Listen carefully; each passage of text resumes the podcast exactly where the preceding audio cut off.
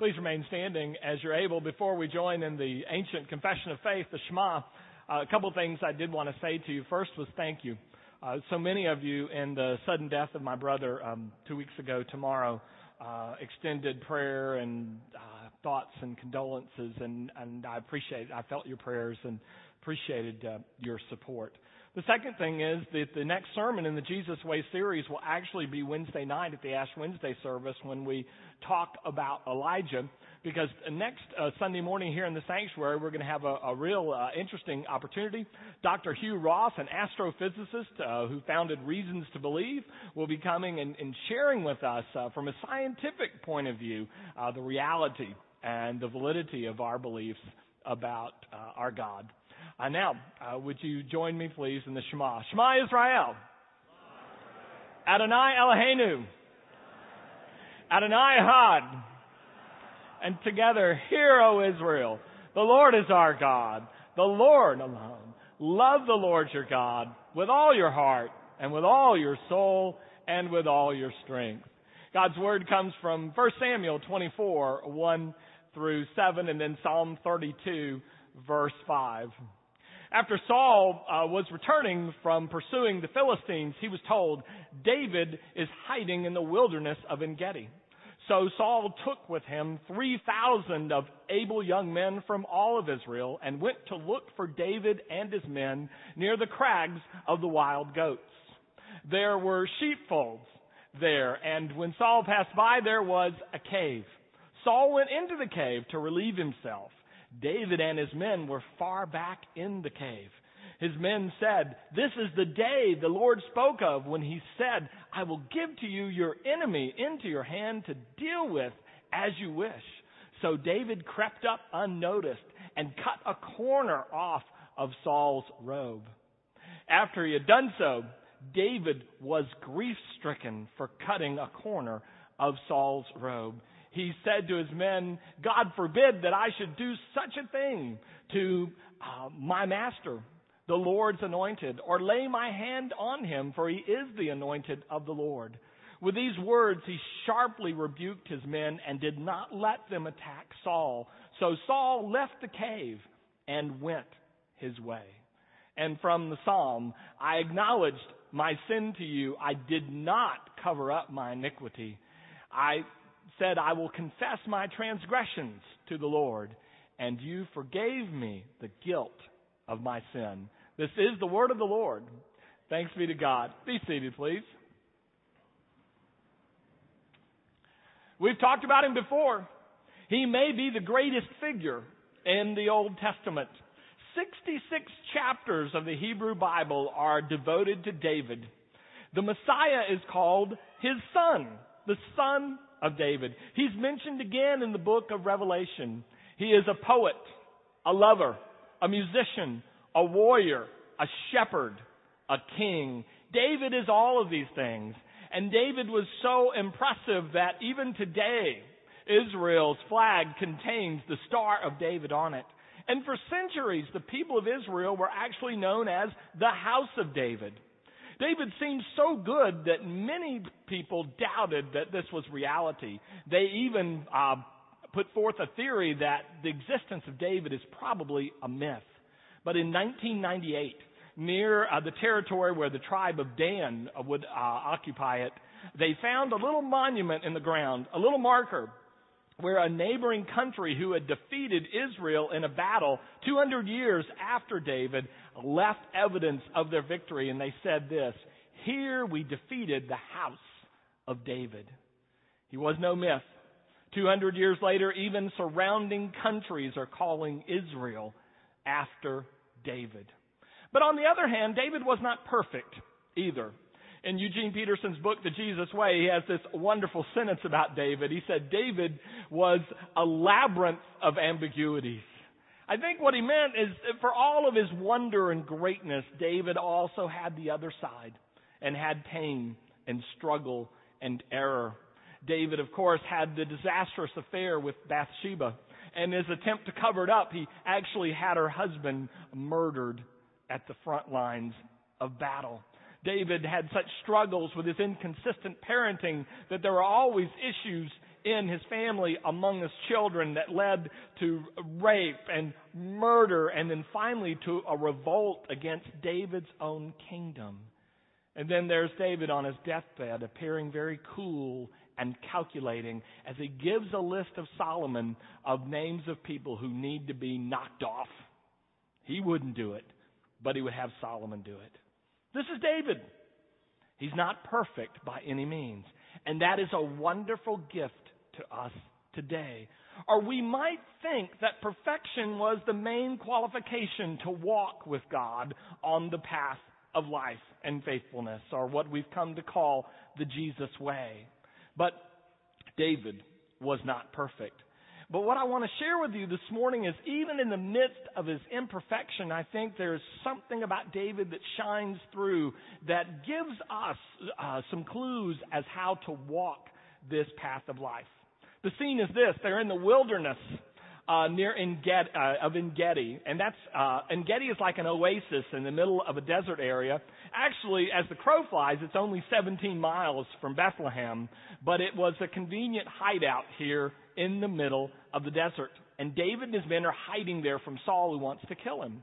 They're hiding in the back of a cave. Dave, uh, Saul is looking for him, decides to stop on this search and go relieve himself in a cave. And David's men and David are there, and the men say to him, You know, David, here's your chance. This is, this is what God promised you. Go get him. So David does, but what he does is he sneaks up on Saul and cuts off a corner of Saul's robe and then slips back. Now, many people have seen this as evidence of the magnanimity of David, that he had a chance to kill Saul and he didn't do it. And even Peterson comments on it's amazing because David was famous for killing Goliath and so many hundreds of thousands of Philistines that here he didn't kill. And I agree with that. That's true. But there's more going on here than meets our eyes when we begin to understand the significance of the corner of the robe. In the book of Numbers, the Jews were told, the males were told, uh, put tassels on the corners of your robes. And these tassels called tzitzit would indicate that you intend to obey God and keep all of God's commandments. In fact, after the time of Jesus, these tassels were uh, woven together in different sorts of uh, patterns that would uh, even remind you of certain commandments and the total number of commandments, which was 613. But in Saul's day, they would indicate that you were trying to be obedient to God, which was a number one qualification for being a king. In Deuteronomy, it said a person shouldn't be a king unless they could write out their own copy of the law of God, their own copy of God's law and carry it with them. They shouldn't be king unless they're obedient. But it also came to signify something else because in Hebrew the word for uh, corner and the word for uh, wings uh, are, are the same. And so the sense became that you also wore these tassels to indicate that you are being covered in the shadow of God's wings. So when David comes and sneaks up on Saul and cuts that corner, he's giving a very clear message to Saul. Two things. Number one, you're disobedient. You're not obeying God. You don't deserve to be king. You will be cut off from being king. And then the second message is this, and God's hand of protection is being taken from you. You are no longer under the shadow of God's wing. Do you think Saul got the message? When they got back together a little while later and David waved the corner at Saul and said, Hey Saul, I've got this. Saul says to David, now I know you'll be the king. Because he knows he's no longer going to be protected. He knows that his disobedience has been discovered. But to me, here's the beautiful part of the story. After it happens, we're told David is conscience stricken. David all of a sudden is hit with the idea I don't have the right to do this. I don't have the right to declare that Saul, who's been made king by God, is no longer obedient. That's not my call. I don't have the right to say that God is no longer under, I mean, is protecting Saul and he's no longer under God's protection. I don't have the right to do this. And David learns a profound lesson that it's not his job to declare who's obedient and who's disobedient, who's protected and who's not protected, who's in bounds and who's out of bounds. And he's grief stricken about that. What a wonderful teaching for those of us walking this way. Because sometimes we're less attentive to walking the way of God and more attentive to pointing out those who aren't walking the way. and the ways in which they're not walking it. And sometimes the church has made it its business to comment on people outside the path that the church is walking rather than to try to live and walk the path the church is called to walk.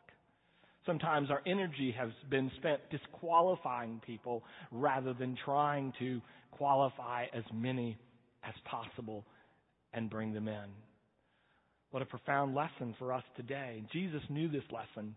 Jesus told a parable about a farmer that had sown his seed, but an enemy had scattered uh, uh, seeds of weeds in the midst of the crop. And so the servant says the weeds began to grow up with the wheat, wanted to pull the weeds. And the, the, the master said, Don't do it yet.